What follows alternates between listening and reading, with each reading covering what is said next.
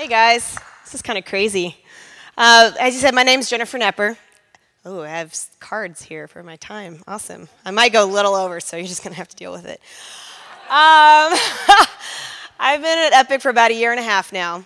And as I was working on my testimony, I think the core thing for me that God has done in my life is He's just been a rescuer of my life when I was in the pit of my heart was near death. I was near death many times, and uh, he rescued me.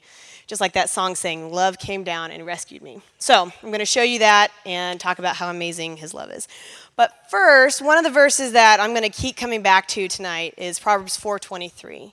Guard your heart with all vigilance above all things else that you guard, for out of it flows the well springs of life. And when we're talking about heart there, guys, we're talking about the essence of who you are. It's your sense of self, your passions, your desires, your core being. And what the wisdom of Proverbs is saying is you have to guard that above all else because out of that flows your life. Check? Everyone tracking with me there? Okay. So I grew up in a Christian home. I got saved when I was really young. But I recently realized that I grew up in a very emotionally abusive home. I had a dad who was a workaholic and was emotionally disengaged and uh, manipulated with his affection. And I had a mom who suffered from severe anxiety and a lot of anger, and always saw me as her competitor in everything that I did, even in our walk with the Lord. And so, although they did the best they could, they were both abused themselves as children, and so we're just really unable to create a safe place for Katie and I. Holla. Mm-hmm. In my high school years, the trauma of that home environment started taking its toll, and I became the caretaker and rescuer of everyone in my family. But unfortunately, um, although my relationship with the Lord was really becoming very real and very awesome, my home life was so bad, and my parents' divorce was so destabilizing that I got a really severe eating disorder as a way to cope. And that was my way to get control and stability in my life. And this eating disorder consumed my life. I mean, I always ate, but I was so obsessed with what I ate to such a degree that I couldn't go anywhere without worrying about it. I couldn't do anything without beating myself up over what I ate. And it was just a constant thing in my life. To the time when I got in college, I was 93 pounds, which is 40 pounds less than I am now, if that gives you a picture. But this total outside emaciation of my body was just a representation of what was going on in my heart. I had lost the essence of myself. My heart was wasted away. And it was so wounded and broken that I turned to perfectionism and control, which was manifested through my eating as a way to gather a sense of life, a way to find something to hold on to. I truly had no life. And it got so bad in my freshman year of college that I was literally on my bed. Um, I was tormented all the time. And I was seeking the Lord. I knew the Lord. I was at a Christian college, and, uh, but I didn't know how to get out of this hell that I was in. And it was so bad. I remember wanting to breathe my last breath. I just didn't care if I lived or died. And all I could say was Jesus, like his name. And literally at that moment, what was amazing was like someone took defibrillators, those things that you do on someone's life, and my body like shocked full of life, and I literally felt like I took this new breath of life. It was it was incredible. I don't really know what happened there, but I know that something shifted. So I ended up taking a year off from college. I transferred to Washington, finished out college there, and felt like I had this new lease on life. Cool, I'm to start my life over. But unfortunately, I had so many wounds and lies that I had lived in and I didn't realize were there that I started looking for this safe place. I just wanted to be loved. I just wanted to find a safe place. So, as many girls, I just wanted to be married. I was like, oh, I prayed for my husband. I had waited for my husband since I was 16. I'd prayed for him all the time. And my heart was just like, I really want to be married. And so I met this great Christian guy uh, through a mutual friend. And he had all the spiritual checklists that we put on our lists for our spouses. But unfortunately, he didn't have anything um, that hit my heart. None of our passions aligned. Um, he never pursued me, never romanced me. But uh, he was a great friend of mine, and I felt very safe and very familiar with him because as I realized soon thereafter, he was very much like my parents emotionally disengaged, anxious, and had no sense of self, so found his sense of self in me. And so I so desperately wanted to be married. I didn't really know my heart. I didn't really know that as we started walking towards getting married, my heart was crying out, I don't want to do this. What are you doing? Don't do this. But I didn't, I didn't know what that voice was. So I just went with my logic. I went with what made sense. It was a good checklist. He's a Christian. He had the right same career goals, all these things. Um, but I subconsciously did what I did in high school with my parents. I became a caretaker and rescuer of someone who was very broken. And so we get married, and despite my heart crying out, and I remember in those months after we got married that once again, I had to literally kill my heart because in the church you can't get divorced. It's like this unpardonable sin sometimes, right? And so I was like, well, I made this decision. I'm going to make this work. I'm going to find a way.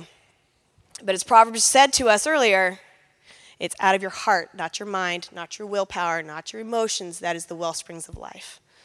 And so, without being connected to my heart and without my heart receiving any sort of emotional um, love, really, I found a new drug, a new substitute. It was no longer perfectionism. I turned to achievements. As long as I keep reaching all my goals, I'll survive. I can make this work. I'll be okay. So, literally for the next nine years, I put myself on a treadmill of achievement. I went to grad school. I worked at the Pentagon. I finished grad school. I joined the FBI. I decided to start training to become an agent. I become an FBI agent. Then I moved here and I started doing triathlons. Then I decided to try out for FBI SWAT team. I started training for that. I make the SWAT team, which only three women in the country are on right now. Um, I started doing CrossFit. I became a CrossFit coach. I was working out twice a day. I was working as an agent. I was doing, I did everything. And the only things I had left to achieve that I hadn't already achieved would be to go for like the FBI's Navy SEAL team, which no females ever made, or go get a PhD. So those are like my last options of achievement. And I had worked myself for those nine years to the bone. And, but all of this was just hiding the fact that my heart had died and that I was living in a graveyard. And there came times when I was like, well, I guess I'm just not a passionate person. Life is really gray. That's not me. If you know me, that's not me, right? And I used to brag that I could turn off my heart and make myself do anything. I can make myself do anything, which is nothing to brag about, just so you know. Um, and despite that, despite everything I achieved, despite everything that looked great, I was dead on the inside. And I'd often think about how I could kill myself. I never did it, I never took steps towards that. But I didn't even realize that those even types of thoughts, guys, are glaring indicators that something is wrong. I had no idea. So, but God. Everyone say, but God. Thank you. Louder, come on. But God. Thank you. But God saw. He saw where I was, and He knew the state of my heart.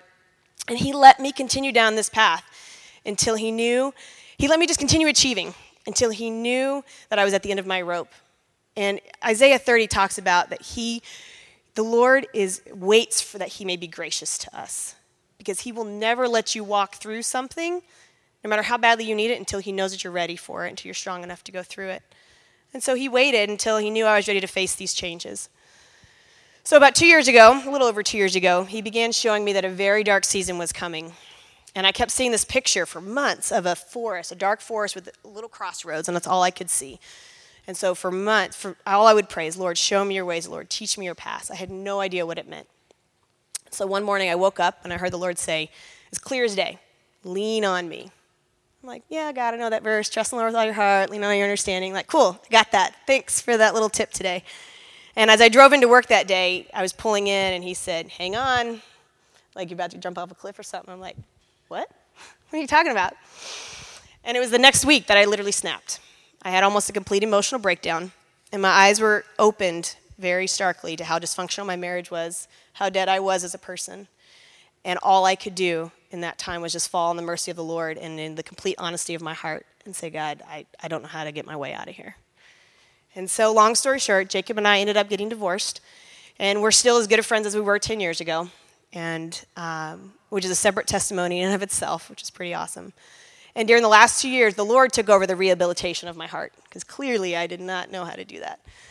So, as I fell before him and allowed me to lead allowed him to lead me through facing all the fears and lies and wounds and abuse I'd gone through, I can stand here today and truly say the Lord has completely healed my heart.